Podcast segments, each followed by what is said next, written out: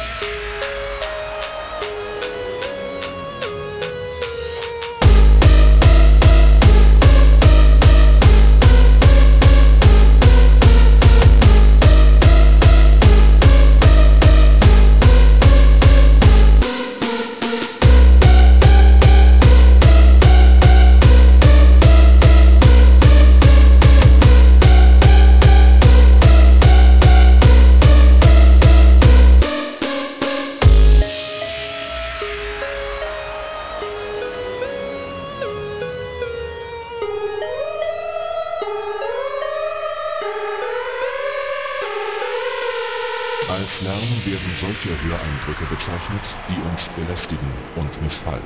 Lärm zerstört die innere Ruhe des Menschen und macht krank.